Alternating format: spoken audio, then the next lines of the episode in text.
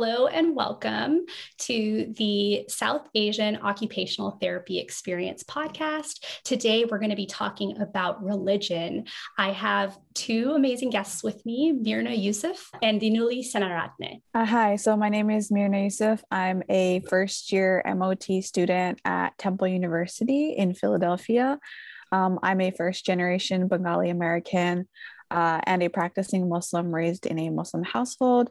I was born and raised in Philadelphia, and my family immigrated from Bangladesh. My name is Dinuli Senaratne, and I um, I'm a newly qualified um, occupational therapist. I work at the Royal Free Hospital in London. Um, I am based in the UK. I've lived in the UK for 20 years and I was born and bred in France. Um, where I lived there for 11 years. I'm French national. Um, I'm Christian. Um, I was um, brought up as a Catholic, um, and um, I also follow uh, Buddhism. Um, I'm ethnically Sri Lankan, so my parents are Sinhalese, and yeah.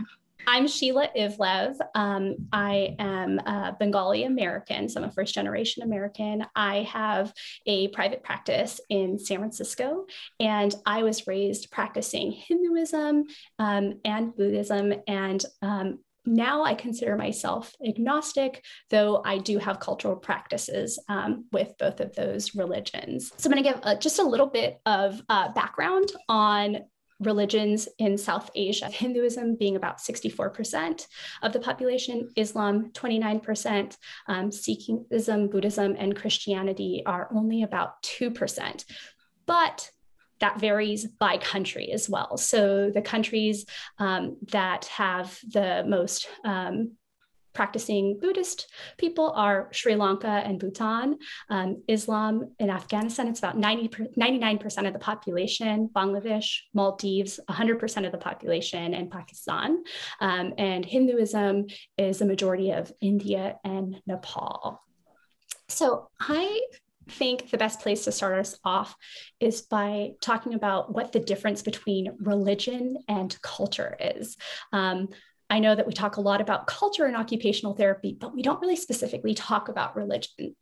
Yeah. Um, so for me personally, I hold religion in a higher regard than culture. Um, for me, religion has specific teachings, rules, guidance in how we live our day to day life. There are religious texts to refer to when learning about different practices and the reasoning behind them. Um, to me, culture is something that is more uh, society creates and society develops these values based on their personal beliefs, attitudes, values, which is then collectively um, becomes common practice. Um, culture can be changed and altered in some ways, but religion to me is something that is like set and the words really can't be changed, especially when they're coming from text, but they can be misinterpreted. For me, um, I would say um, I have two different kind of uh, views. Um, uh, because as I mentioned, I've I kind of follow Buddhism through my um, Sri Lankan heritage, and I'm also Christian. So I would say, I guess in terms of like defining culture and religion, I would say um, culture for me is uh, kind of a body of knowledge that's um, uh, acquired by um, people through years of being together in one um, society and community, um, while religion is um, the belief system um, directed uh, towards more kind of supreme deity and gods. And so, and yet this may or may not be accepted by each person in a culture. And I would say, in terms of, as you mentioned, um, Sheila, Buddhism is it's, it's uh, really pre- prevalent in Sri Lanka. Uh, the majority of people in Sri Lanka are Buddhists, and so um, in terms of um, Sri Lankan culture, it's um, it's long. It, there's been a, a, huge influence of Buddhism passed on from India, um, but we also have um, kind of um, the colonial occupation, uh, which has left a mark in Sri Lanka's identity from uh, being colonized by the Portuguese before and Dutch and British elements. so which have kind of like um, have intermingled with various um, traditional facets of Sri Lankan culture. Um, but also we have um, Indonesian cultures that's influenced certain aspects of Sri Lankan culture. Um, but culturally, Sri Lanka's um, possess strong links to both um, India and Southeast Asia. and I think we have like a really strong a, a, lot of like rich artistic traditions in, in Sri Lanka that encompasses, uh, for example, music, dance, visual arts, and um, Sri Lanka is really known for cricket, as you might know, like um, the cuisine and kind of holistic medicine, medicine practice. We're known for our tea, um, cinnamon, gemstones, so the tourism industry. So I think, yeah, um, I would say kind of culture is quite wide. Um, it, it, kind of um, encompasses a lot of different aspects. Um, but I, I would definitely say that um, I, I kind of I, I, follow a lot of traditional traditions from Sri Lankan culture, um, and I guess um, that involves um, Buddhism, which I see as a way of life, and some people might see it as a religion, but it's integrated within um, my culture because I go, for example, to the temple um, to for, for, as a community with other Sri Lankans with my family, um, and we might do some meditations there, almsgiving, and so on. Um, and I'm very involved in like um, Kandyan dancing as well, which um, which has a lot of roots in Buddhism as well, and you know spirituality and everything. So yeah, and then in terms of religion. Obviously christianity for me that I kind of I kind of see um, Christianity more as a religion for me rather than yeah um, uh, culture I would say. But so yeah, it's I guess I've got a kind of multifaceted view of culture and religion. Yeah, both of you gave um, beautiful examples and explanations, and you know. I, would say, from my perspective, what I'm really able to see is that over time, religion really influences culture, right? And uh, Sri Lanka is a country where you can really see those influences over time with things like coloniality um, and and just um, the proximity of of other countries and their influences. So then that brings us to the difference between spirituality and religion? Both. Um, it's it's funny because both spirituality and religion they're often used interchangeably, um, despite having quite different contexts. So um, I would say spirituality um, uh, is more of a human quality or state. Um, I would say um, specifically the state of being related to a spirit. So spirit itself as an entity, a force, or an energy.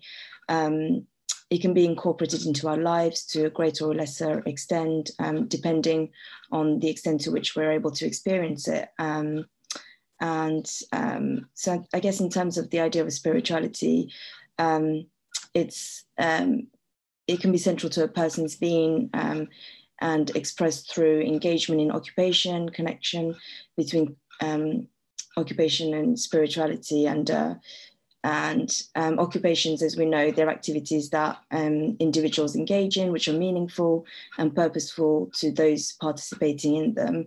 Um, so spiritual occupations are those occupations that are core to, um, to one's um, sense of self. Um, and so, yeah, if, if spirituality then is, if it's a state of being, religion then is a human institution, I think maybe to um, celebrate or honor what's perceived as um, the divine. Um, so, in terms of religion, I think um, um, it really has a role um, on making on making meaning of illnesses in someone's life. so, in terms of what we believe in and our systems of practice and and uh, the, the ways in which we participate in, in our religion and respond to the world, it, it kind of um, it shapes and forms um, um, different aspects in the way in which um, illnesses are perceived um, and responded to by individuals and communities. So I think religion is a really powerful force for shaping a person's understanding of their um, condition. Um, so yeah, I think it's really important um, in, terms of for OTs to understand kind of the differences between spirituality and religion influence, not only because um, of how our clients experience um, their condition, but also because how they respond to the challenges that those illnesses present in their um, lives and how they engage in um, therapeutic interventions. Yeah, Dinuli gave a really great explanation. Um, but I, I think that spirituality has similar attributes to religion um, in the sense that there is a belief or feeling that is beyond what we can see or experience as humans. Um, there's a belief in something divine, making connections with something that's higher, higher than us or beyond us as humans.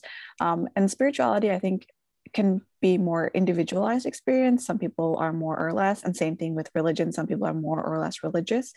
Um, religion, I think, is more structured. Um, you know, there are some rules, there are some teachings, there's some guidance, there's history, but spirituality is like kind of left up in um, people's own interpretation.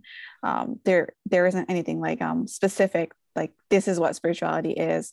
But religion you know islam or buddhism or hinduism like there's certain practices that are structured there there that people choose or don't choose to um, practice. You know i'll add on for myself from my personal experience um, similar to what you mentioned Mirna, there with religion and spirituality, there is a spectrum depending on the individual's beliefs, um, and based on my my upbringing and my present beliefs, I, I feel that I'm more spiritual than religious. Um, so I'd love hearing both of your explanations. And I think there's so much more to it. Um, but we are going to try to stick to religion um, for this episode. So I wanted to ask um, each of you to talk a little bit about the significance of religion in your own life. I grew up in a Muslim household. So I, you know, from early on age, I would go to weekend school to learn how to read the Quran, how to pray, learn the basic teachings about Islam.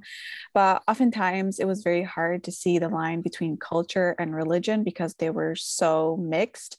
Um, and I also think that um, because we have, uh, I have family that has immigrated from you know a majority country that actually practices.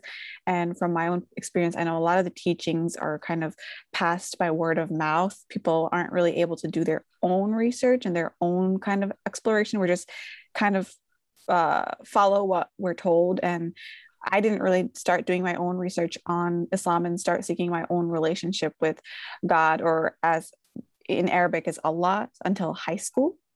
So I, I started being around more peers who were practicing Muslims. And I also started learning from them as well because they weren't South. Some of them weren't South Asian, some came from Arab cultures or African cultures. And I just kind of was seeing how they were practicing Islam from their perspective as well. And as I was doing my research, I decided to start wearing the hijab uh, as a result. Um, and I noticed that I did get some backlash from relatives and from, I noticed changes in behaviors from peers as well. Because culturally, you know, there's a lot of cultures, and in South Asian culture, many people cover their heads with a scarf. That's a cultural practice but in my experience i notice that if someone does it for religious reasons there tends to be a lot of judgment from my experience because there's a higher expectation from you as a person to all of a sudden be perfect and then you become that representative of the religion in the sense like um, it's difficult to describe because uh, the hijab is seen in in a higher regard than if someone were to just cover their head over there uh, with a scarf just for cultural reasons or for modesty purposes.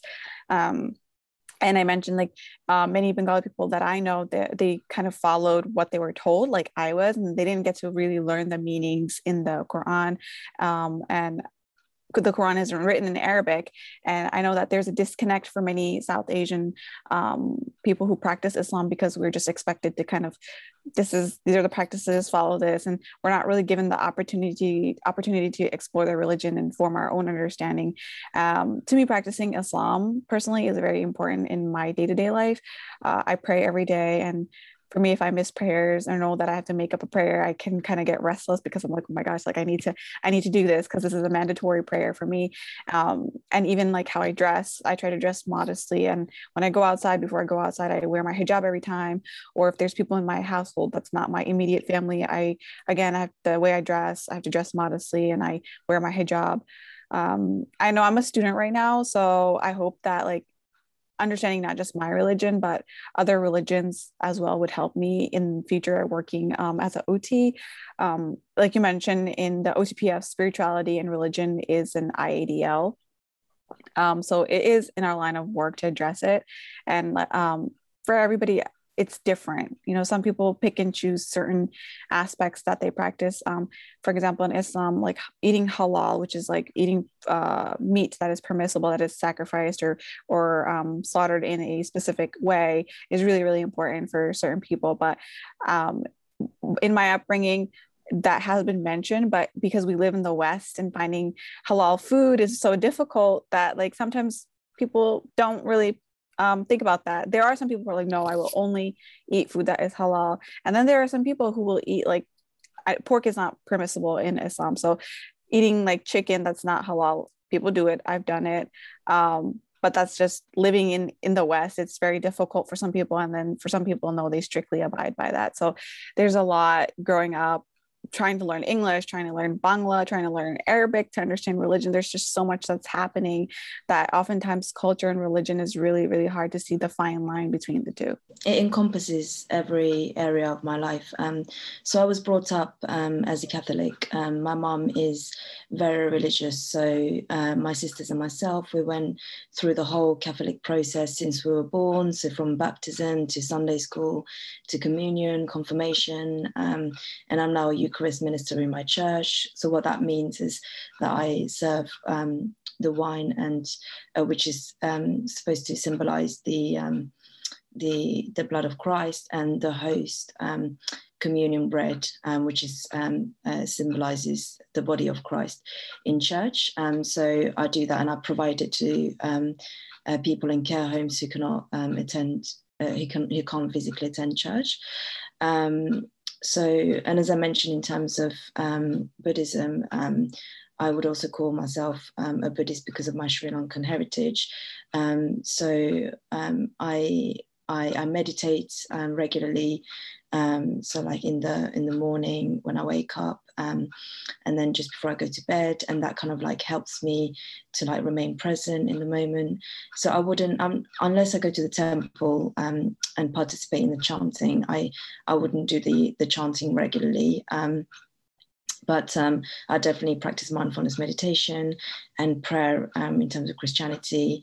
Um, so I regularly pray. But I think with prayer, I I also I think people just think that maybe, especially in Catholic uh, religion, uh, because it's very um, ritualistic in terms of um, when you go to church, you have to do certain rituals um, like kneeling. Um, but um, I guess um, as um, talked about developing into her uh, religion, I also, as I got older, I developed into um, my own understanding of my religion and I delved more into Christianity as I got older. And in fact, I got baptized um, uh, last year um, as an adult because I really wanted, because I, after delving into Christianity uh, myself and finding out more about the religion, I really wanted to kind of um, um, say, right, now I want to kind of I I want to decide as an adult that I want to be baptized um, and have that relationship with God. So um, and I think that's more meaningful when you do it as an adult because you understand it rather than when you're a baby and somebody else or your parent does it for you. Um, so I think you know I had that choice and you know it was like you know I give myself to Christ and. Um, so that was really um, that was that was amazing that um, to do that for myself as an adult. Um, so it was a yeah, great experience. Um, and I think in terms of occupation, yeah, um, um, as Christians, we fast. So at the moment, we're in the period of Lent, just before Easter.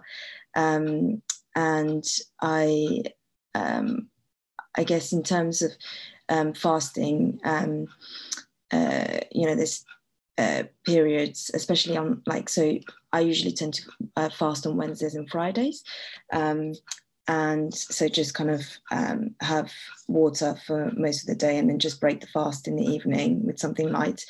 But um, during in 2017 i actually um, so most of the time i just try to give up something during the lent period. And in 2017 i decided i've been vegetarian all my life but i decided that i wanted to um, try out veganism. Um, so in 2017 and do that for for God. And then, and I tried it for 40 days because that's the period of um, Lent. And, uh, and uh, it was a revelation to me because I just felt that, you know, just felt like better through this plant-based journey. And actually that kind of impacted my occupation of eating because like I started exploring between since 2017, um, you know, going on this plant-based vegan journey and and that's had a massive impact on my life um, in terms of um, you know my my nutrition. Um, and um, so yeah i guess um, you know prayer fasting um, reading the bible going to church all these different occupations meditating listening to worship songs. So like that's like for me that's like you know it's really uplifting. Um, I just like listen to it really helps my mental health and well-being. Kind of like listening to that to worship songs. Um, you know, on my commutes, I'll listen to I can, I'll listen to a, Bible podcast or um, Christian, you know, faith-based podcast or so yeah, it's um, you know being able to use my therapeutic use of self um, through of my faith with um, my patients it's been it's been really rewarding um, not just for me but obviously you know it's it's made a massive impact for um, for clients so yeah thank you Dinuli. it's um, it's beautiful to hear about um, using your autonomy and choice to um, really involve yourself in your religion and make that connection even stronger. Um, Absolutely. And yeah. speaking for myself, um, you know, I, I, mentioned this earlier, I don't consider myself very religious. Um, and so I'm more connected to spirituality and culture based on my religious upbringing. And um, similar to what Mirna said, I'm, I'm in San Francisco and my parents have been here for over 60 years. So um, growing up, I was in a community where I was the only one that looked like me. Um, I was the, the only one who, um, you know, practiced Hinduism, and other than my relatives and communities that my my parents kind of pieced together, but those weren't people that I were was able to see on a regular basis. Um, and so I found um, my mom and I separately um, found Buddhism um, on our own as I was exploring religion and learning about it because it's so different um, when you're not in um, you know your homeland you're not where um, people look like you and people are practicing um, those those religious beliefs and you know really kind of maintaining like what the scripture says right um, maintaining those practices so i think that from the beginning, my my family made their own inter- interpretations, just like Mirna said. So we have rules um, in our religion where you don't eat beef. Um, I eat beef. My dad eats beef, but my mom does not eat beef. Um, we have um, people in our family that are really devout and they don't eat um, meat at all. Um, but you know, it's again a personal choice. So for myself, I definitely see the influences in my own life as being more spiritual and cultural with the religious backing, but it's not something that I strictly adhere to. What are some areas of occupation um, that might be different for somebody um, who is Muslim. Yeah, so for practicing Muslims, I would some areas of occupation I would consider is prayer, dressing, grooming, bathing, toileting, functional mo- mobility, and even social participation. Um, the oblig- obligatory prayers are five times a day. So before Muslims pray, they perform ablution, which is called wudu. And this is the process of washing the hands, arms, face, feet, rinsing the nose and mouth. And then dressing would come in as wearing clothes that are modest, making sure that the person themselves is clean and a state of purity, which means no urine, feces, blood, dirt that would be present on them or their clothes. Um, and then the actual performing the prayer has a lot of movement. So there's standing, there's bending forward, kneeling down, bowing the head, turning the head, lifting the hands, and then sitting also um, with their knees bent for a little bit of period of time. Um, and then the dressing considerations again, women have must have hijab on when they're praying, um, be covered in a modest way. Men must be wearing pants that at least cover their knees. Um, so those are really important considerations when considering the occupation of prayer, which also kind of includes dressing and grooming at the same time, but because of hygiene. And then toileting is also really important because other other than just um, religion in Islam, I, I would like to say that in South Asian cultures, you use wa- uh, water to wash yourselves after using um, the bathroom. So there's something to hold the water in in the bathroom. So, and then in Islam, you use your left hand to wash because the left hand is usually um, used for things that are kind of like considered more like impure or dirty or unclean, and the right hand is used for eating, more more more clean eating, Even drinking. Hinduism too. Yeah, uh, if you're giving somebody money, you do it with the right hand. If you're handing something, you would do it with the right hand. Like the the the hands also kind of like use the use of hands is also um, different. Social participation would be like going to the mosque, attending large uh, prayers. Um, uh, even like pray, people sometimes families pray together at home uh, attending um, friday prayers similar to in christianity's like sunday prayer. So um, every week and functional mobility like i said that is really important especially with the prayer aspect because you're moving so much and you're doing a lot.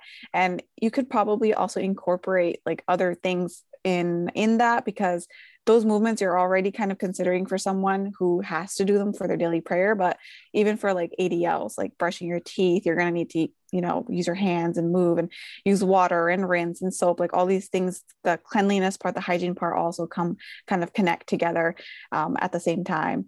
And some things to consider is like for some people touching someone from the opposite gender is not permissible. So uh, a woman touching a man is not permissible. But you know, as in here in the U.S., occupational therapists are mainly uh, female. I, I think the, the, recent data is like I think ninety percent of occupational therapists are female. So considerations for like males. Um, how do you go about explaining that? Like what, uh, how you as an OT would work uh, to help them and uh, women like if they're veiled how do you do things like if they're wearing a hospital gown or something like things to consider like you know they want to dress modestly and cover their hair so those are kind of some things to consider when working with um, people who do practice islam i have to say is um, listening to Mirna is not as extensive um, in Christianity and Buddhism. I would say I would I, I, would say what I can relate to from what you've said, Mirna, is um, the um, the functional mobility. Um, so in Catholic religion, certainly it's uh, in churches there's a lot of kneeling um, and then they have the rosaries as well. So kind of like you know using your um, you know your fine motor skills with your um, fingers um, to do the rosary say the rosary prayer and beads. And you have you have beads as well in islam don't you? Yes there's the tasbih. Yeah. so do the same kind of thing kind of repeating and reciting. Yeah. Yeah um so you know so i guess you know put, putting your hands together uh, being able to do that. The, the beads are used as well in buddhism. And you know um, i would say one of the, the the biggest things in buddhism is really the building the stamina to be able to sit um, for those that that chant. Um, you know i can i can say this um, from an example with my mom. Um, it was mostly speech therapy that she was working with but um, my mom had a had a stroke last year um, and um, you know her ability to chant is very important to her right? She yeah. has um, goals um, that she wants to reach and it gives her peace of mind and it's important to her. So my mom actually found an app that does the chanting. And so for a long time she was just listening and now she's able to participate with it. And so like finding ways to make accommodations i think are really important. Um, in Hinduism, um, we typically shower um, before we pray as well. It's really important to, to be clean. Um, going into temples, you clean your feet um, before um, before you go in. And yeah. so, um, you know, some of the considerations I think that are really important is there are these little things that people don't understand with Hinduism is that like we don't use our we don't wear shoes it's disrespectful to wear shoes inside the house mm, shoes are yeah. dirty feet are dirty that left hand is dirty yeah. so just like Mirna said handing things with the left hand putting your feet on something or touching something with your feet um, is just something that we don't do um, in hinduism. Um, we see god in everything and everyone. And so um, things like paper books um, you know pretty much anything that isn't the floor um, is um, is divine um, is a is a part of god. And so we want to be respectful and we don't touch it with with our feet. Um, similar to what Mirna said, there are all these positions, right? We're kneeling, sitting, bowing. Yeah. Um, uh, Hindus do something called pranam, you know, um, that's that's a, a greeting. And so being able to um, access those movements and if you're not able to yeah. how can you make accommodations um, for them and i think similar to all of our religions and cultures um, social participation is huge so these re- these religious functions bring everybody together um, mm-hmm. and so you know in covid times trying to help people figure out how can you be able to do that um, you know we um, we have a, a, a, local priest and you know he hosts functions over zoom um, mm, so that people absolutely. can can access their community pray together um, mm. and be able to manage um, so, social distancing um, and i think again what uh, all of the religions have in common are these considerations for food, um, not just what you eat, but also food preparation. So for uh, Mirna mentioned halal, um, and um, with with Hinduism, we have if you're vegetarian for religious region, reasons, you also aren't eating egg um, or onion or garlic. So what you know, depending on where you are, if you're in a Western nation, thinking about um, vegetarianism is different. Um, you know, our, our diets have um, kind of specific rules. Um, and again, it's it's by choice. It's how you adhere to um, your religious scriptures. Um, there are some things um, that that come to mind with with my own family. My when my grandmother became a widow, she cooked in her own kitchen because she was strict vegetarian. So she didn't want any of that stuff touching her food or in her kitchen. So she had her very own kitchen that she would cook in. Her attire changed. Um, in Hindu culture, a lot of widows wear white. So you change how you dress depending on a, a life situation or circumstance. Um, in in very strict areas um, or very strict beliefs. Um, you know, uh, if a woman is menstruating, she's not able to pray. She's not able to um, go to religious facilities um, because of you know because of beliefs and. Um, in, in the same respect, there are specific roles and rituals um, that really are based on gender. And so in Hinduism, it's only men that can be priests. So you mentioned like menstruation, like um, in Islam, like when a woman is woman is um, menstruating, she doesn't pray. She's not obligated to pray um, until her menstruation mm. is done. And then once she um, ends her cycle of menstruating, uh, you kind of you shower before you're able to go back to praying again.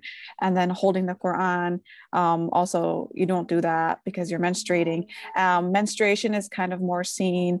you're kind of getting like a break from what your religious obligations are so you're not really held to those obligatory things that you were supposed to do like praying and and and reading quran like those are not obligatory for you because that's like a rest period like a break period for you. And um same thing again like entering mosques you have to take off your shoes mm. and like Dinuli mentioned like the older populations like reciting things verbally um, memory attention like all those yeah. things are so important when you're even when you're doing prayer like remembering that like this is what i need to say next mm. and this is the movement i have to do next or sometimes even me like when, when i'm praying I'll forget like halfway, like, oh my gosh, did I do this one time or did I do, do it two times? Because there are like certain motions that you have to repeat once or twice. And yeah. even just m- myself, like I forget and I, I can imagine like for older populations who have some deterior- deteriorating health um, that how hard memory um, must be for them to mm. remember things and verbally say things because uh, a lot of um, uh, practices in Islam is kind of just like memorization, memorizing verses from the Quran, memor- memorizing um, things, words or phrases that you need to say when you're um, praying or doing anything. Even like before you before you eat, you might say something like, you know, people say grace, and and mm. we kind of do something similar as well after you're done eating, before you're eating. If you sneeze, you say bless you in Christianity sometimes, and we say Alhamdulillah. Yeah. Like those are all just like things that like, you just kind of it's, it's all memory memory based um, and my grandma i know she always complains about how she's like losing her memory like when she's praying she gets really upset because she's like oh my god i'm like forgetting halfway like what i'm saying so mm-hmm. those are mm-hmm. really really important um, things to think about uh, that we might not think the act of prayer and then also like remembering what to do the attention the focus the higher like level like cognitive functions those are also really really important to think about one thing that i did think about was that um, my mom would not let us eat um, until we first go to church on a sunday and then we have like uh, lunch or especially with, with christmas as well it's the same. We weren't allowed to um, yeah to just eat until we go to church first and then you know would we could open our presents for christmas and like and and and eat and everything. But it's just um you know we've kind of put god first before uh, like our adl of eating. And so yeah yeah just... fasting is is really really significant in a lot of religions. Um you know and i just i think it's really important for um, practitioners to respect and understand that.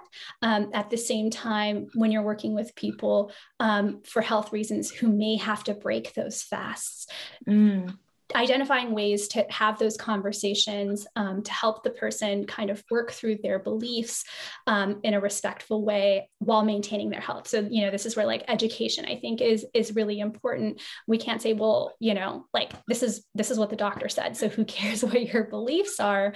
Um, but really being respectful and pe- helping people understand modifications again with my mom having a stroke you know we, we really had to focus on um, her her nutrition.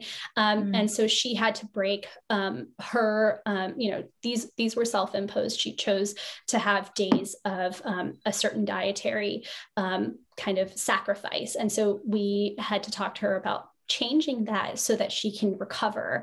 Um, so I think these are sensitive conversations, but they're really important to have, you know, especially when you're considering things like Lent and Ramadan, you know, um, these are these are strict rules um, and and understanding what people's beliefs are. I would just add that there are some gender um, differences. Um, as I previously mentioned, like women, um, they don't uh, pray um, during when they're menstruating. Um, they don't read the, they don't hold physically hold the Quran when they're menstruating. And some people they have different um, level of adherence to the religion. So not everybody's going to follow everything with that. Um, I mentioned that men and women do not physically touch one another. So how do you explain that um, to an OT practitioner that might that might be working with someone who believes that that you should not be touching them? Um, then uh, women who cover and women who don't. Just I know, for example, like I've had family members who wear hijab, so they take off their hijab when they're in the hospital. But what's an alternative was like a like a um like the scrub caps it was an alternative that would be given to them to cover their hair. Um, even giving like extra blankets or having the curtains pulled over when you're working with a patient. Um, asking people questions about how they dress on a daily basis that is a really good way because that's you're already going to ask that to your patient. So just knowing that um, who they interact with often um, are they with family all the time? And what does that look like for them? If there are things that they do more outside like what the, what does that look like you know dressing wise and uh, their schedules, prayer times. I think those are also really important. And kind of asking about their day-to-day experience because that's what ots do they kind of build this occupational profile that we talk about and um, ask really really important questions to think about because you may not be thinking okay so this the patient that i'm working with like you mentioned uh, ramadan fasting uh, if they have a medical complication how do you explain that to them how do you work around that um, maybe they have to take a medication at 2 p.m then is it is it okay for them to fast until 2 p.m until they have to take that medication? Like i've had family members that done that who um, can't fast for medical reasons and they'll fast for a certain period of time. Sadly that, that they get satisfaction that they were able to at least fast as long as they were able to. And also understanding that um, in, uh, in islam when you're um, observing ramadan um, pregnant women are exempt from it um, elderly people who are unable to exempt, if you have medical complications, children who have not hit puberty, like those are, you're kind of exempt. And there are, um, and if you're not able to fast during the, month of Ramadan, you are able to make it up later on. So even like knowing that could help you um, with your patients like oh is this something that you can maybe make up later like would you consider that or fasting for a certain period of time and then you know doing what you need to do to be medically stable or that's um, important for your overall health in terms of Christianity, um, going to church on Sundays, that's important. So, um, you know, is there a way um, to um, help identify transportation to and from church for a patient um, in, in a particular facility or um, helping them get in and out of the car if that's not something that they can do? Or if they can't physically go to a church, how can you bring the church to them So, um, so it, the example that I said as a Eucharist minister, I go to care homes for people who physically can't attend church to give to say a prayer for prayer for them and to give them the communion um, bread, which symbolizes um, the body of Christ. So I think it's about um, seeing how um, looking at what they were previously doing and seeing how you can bring that to them um, uh, yeah and just kind of like really understanding how the the practices of their spirituality and religion how can you even though even if they can't physically um, or or do it um, how they used to be able to do it how can you um, try to um, to to to kind of like um, uh, to have that same uh, journey for them, like similar journey that they used to have um, in their current situation.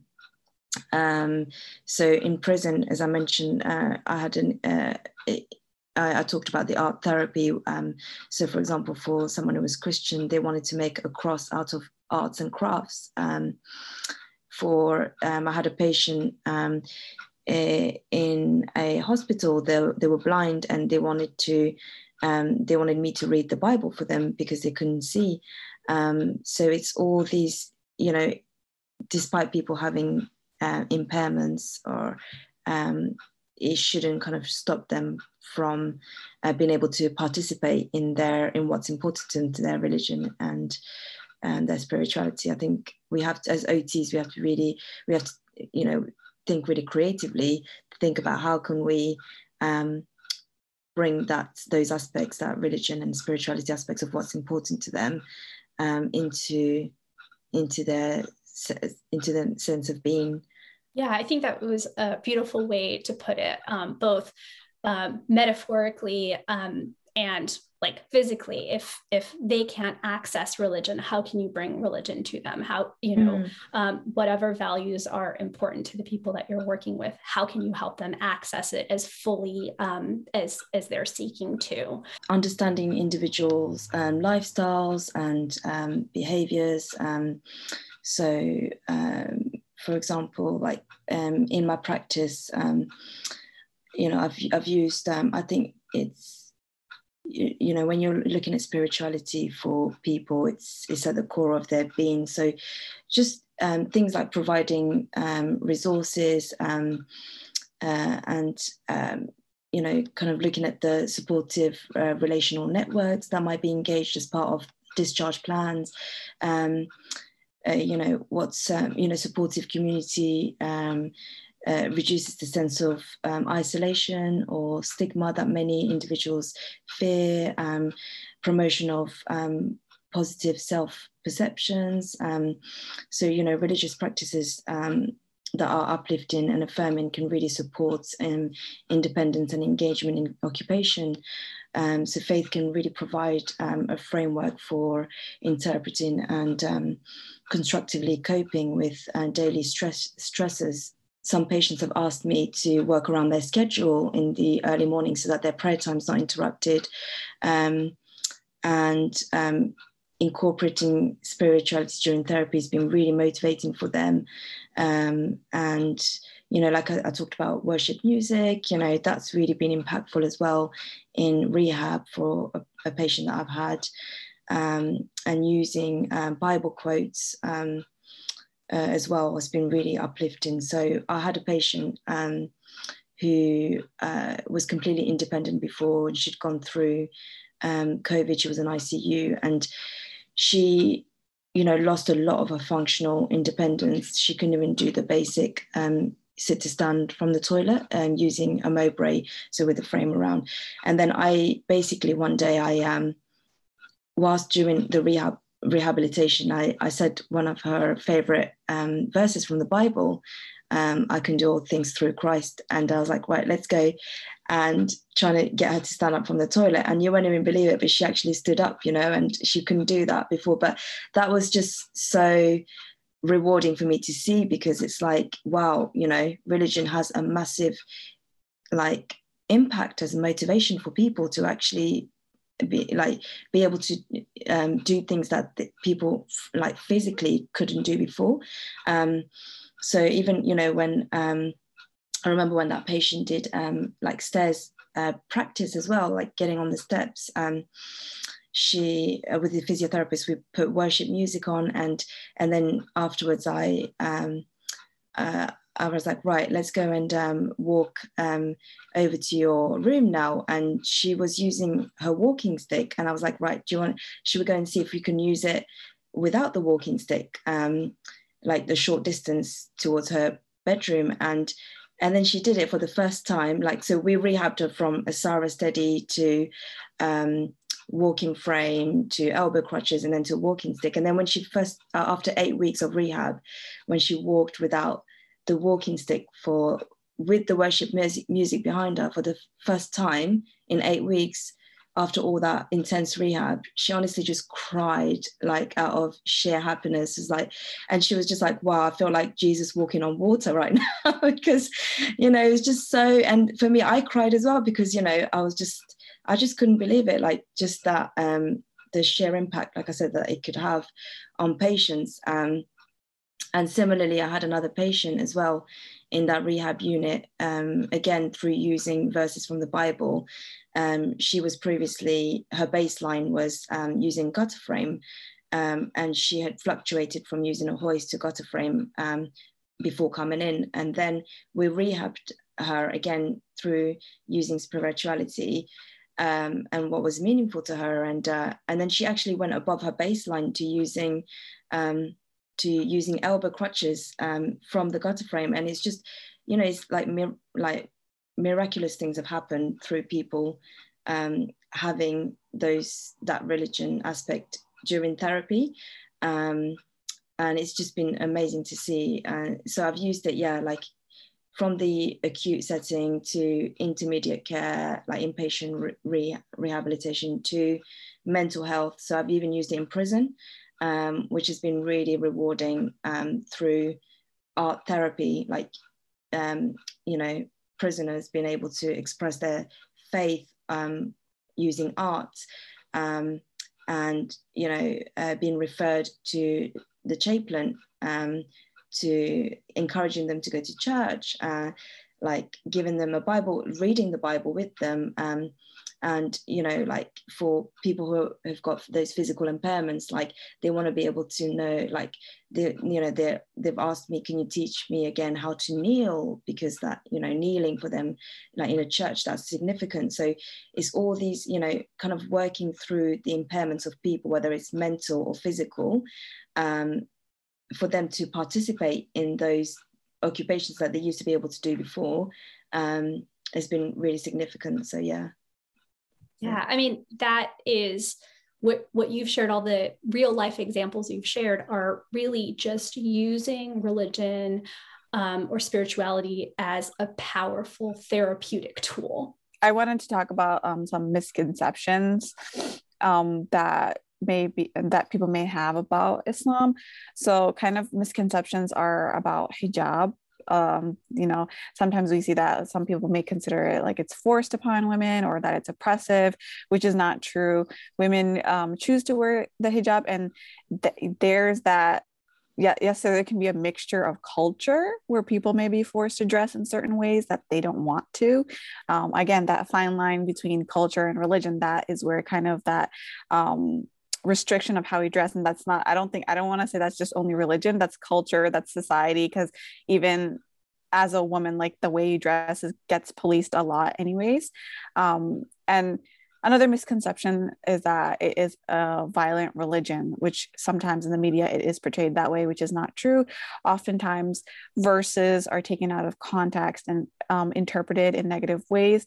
And i would say that if you are looking for something negative you will find it because you made up your mind about it because you're looking to find like i'm gonna find this and i'm gonna figure i'm gonna be like ha yeah yes that fits my narrative of like what i'm looking for um, and again, Islamic practices and teachings I mentioned before is in Arabic. So if you don't under, understand Arabic, you will not get the full understanding because things get lost in translation, even from English to other languages. Like they're not in the same context. Some words don't even exist in the language that you're translating in. So, which is why it can be difficult for people to learn about Islam and its teachings. Some therapists they continue to question whether or not um, spirituality and religion practices falls within the scope of practice. Well, um, I would argue that it does fall within the OT scope of practice, and um, I know that um, OTs have had the they're quite hesitant to address that topic of spirituality because they they fear of crossing those um, boundaries, um, and and uh, despite this, this concern, in my experience, um, clients overwhelmingly uh, maintain appropriate boundaries when responding to questions on spirituality. Um, and you know as i mentioned like i've had clients who were motivated to read their bible um, that same client also had a goal of increasing their tolerance for sitting on the edge of um, of the, bed um, and by incorporating bible reading at the edge of the bed the client's performance um, notably improved uh, and uh, you know, as I took what might have been perceived as an awkward request, I turned it into an effective therapeutic intervention. We, we talk about kind of client centeredness and holistic practice as occupational therapists. Um, and I think we really have to kind of live by that and actually, you know, look at um, what's important to um, um a, a client and actually be able to own that and and not be afraid to be explicit. And you know um, I know there are those kind of um, that that uncomfortable aspect um, but even though I've used Christianity in um, as you know in my therapeutic use of self and practice OT practice um, whether it's Christianity or another religion, I would use the same techniques as I do.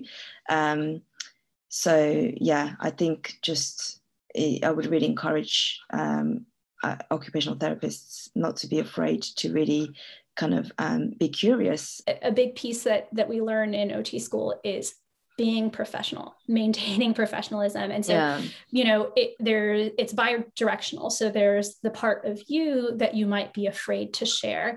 Um, and so you know along the lines of professionalism it's just important to keep in mind like you're crossing the line where when you're imposing your religion on somebody else right we definitely mm. don't want to do that um, at the same time i can say in my practice i do utilize things like um, mindfulness and yoga and yogic breathing and things that do actually have uh, religious and spir- spiritual significance. Um, but the way that I address it is I'm very clear with the people that I'm working with that this is the background, right? This is based on this Eastern philosophy or this Hindu philosophy or this Buddhist philosophy. Are you comfortable um, with trying these? So I'm not masking it as something that's, um, you know, something that doesn't have the significance, but being honest of what the background and significance is is to make sure that it doesn't conflict um, with with their beliefs. Um, what if your beliefs go against your client's beliefs? I i've seen this um, be more of an issue in my experience than the other way around. I feel like in my my practice people have been pretty open um, and because i'm open with what you know the modalities that i'm using they let me know if they have any um, concerns with it or not. Um, but I have worked with um, students and practitioners who flat out refused um, to work on things with clients because it went against um, their own uh, religious beliefs. I think it really kind of depends on the situation. For me personally, um, I don't think I would. I the way that I see it, I wouldn't have an issue with helping a client to reincorporate or learn about things that are meaning to meaningful to them in a religion religious concept. Like if they worship in ways that I do not, I would keep in mind that I'm not the one who is actually doing the worship. It's the client. Um, an example is, is, in Islam we do not worship any idols or figures. Um, that goes against our our, our practice. Um, but if a client wanted to do that that's you kind of work on the skills that they need to be able to do that so if they're bending down in front of um, you know an idol or a statue or a figure um, if they need to bow if they need to put their hands in a certain position um, if they need to be standing for long periods of time i would consider those like the functional aspects of being able to do that worship i know that i myself would not participate in the act of doing the worship, keeping mm-hmm. that in mind, but you can still address those specific components that they need to be able to do um, mm-hmm. while you're addressing other areas that they might need to be uh, might need to do functional things, um, such as like if you're going to pick something up you're going to have to reach down anyways. That's going to play into bowing. If you're going to i don't know if um hold something in your hand in your palms like very um, carefully that could go into just doing like you're doing the hand positions of prayers like folding your hands and all the other areas. So i think you can, you can make it multi-purpose when you're also addressing religion in other areas because again it's client center it's about the client and not you. If you think that um, a certain activity might go against your beliefs really recognizing that you're not this you're not you're not participating in this religious activity. You're helping somebody be able to re-engage um, in it. And um, you know if you have clear boundaries that's fine but you really have to communicate that with your supervisor or help mm. somebody find um, find a practitioner that is willing to do things with them. I think the, the most critical things are you know not abandoning a client or flat out refusing to do something without conversation because i've seen that happen. And like that's just in my opinion completely unacceptable for you know anyone listening and what they can put into practice um, yeah so i would say not to underestimate the the power that um, spirituality and religion can have on um, on our clients and to um, you know we don't have to be religious or spiritual ourselves to uh, use our therapeutic use of self for our clients. We can use it regardless of whether we're religious or spiritual spiritual um, and whether um, our religion or spirituality um, whether or not it matches that of our clients i think it's really kind of tapping into what is important so um, use it to the client. So really kind of remaining client centered and taking that holistic approach and um, and not being afraid to to kind of really dig into um, the the the the religion and spirituality and using your therapeutic use of self for um, for the benefit of the client? Um, I just think in general, learning about different cultures, religion, um, practices really takes time. It takes patience because you also have to process it and kind of reflect on it at times if something is foreign to you. Um, I just recommend that people try to actively learn instead of just um, people expecting to tell you at the same time because it's great to mm. that you have that like people telling you but also making the effort to learn about things that are foreign to you is also a good place to start and surrounding yourself with people who may not be from the same background or who may not have the same lived experiences because your experience yeah. is also a lived experience and you can like incorporating that therapeutic use of self also comes from your lived experiences as mm. well and just being open and respectful about mm. all different beliefs even if they don't align with yours because what's meaningful to you is not always going to be meaningful to someone else and it's just yeah. just how we are as individuals. Between the us and the uk we know that there is very little diversity um, in in the ot profession. And so um, you know some of us have bubbles where everybody looks just like us um, and there isn't um, there there isn't much diversity. And so i think um, if if that's you then it's really important. I mean it's really important for all of us but especially if if you don't really have access to people from different backgrounds from different parts of the world um, with different religious and spiritual experiences is to truly be curious you know sometimes um, it feels like it's rude or disrespectful to ask questions if you don't really know how to frame the question or you really don't know much about that person's culture and background um, because you haven't lived it, because you haven't seen it. But if you're asking in a curious and respectful way, um, mm. most people are, are open to telling you more. So if you really want to learn more about the person, then they're willing to tell you um, more about it. So it's really about how you're um, how you're approaching it. So I wanted to thank you both so much um, for your time, sharing your experiences, um, and getting into this really important conversation. Um, I wanted to ask if people wanted to reach you, um, what is the best way? Uh, thank you, Sheila, for having me. Um, it was a great conversation. Um, I have my Instagram page where I can be reached. the handle is the hijabi OT.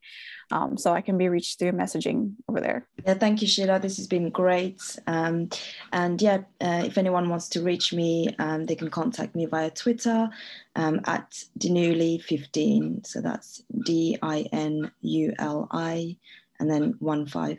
I'm Sheila. If you want to get a hold of me, I am on Instagram at OT Bay Area um, and as well on Twitter. Um, and if you want to learn more about my work, my website is otbayarea.com.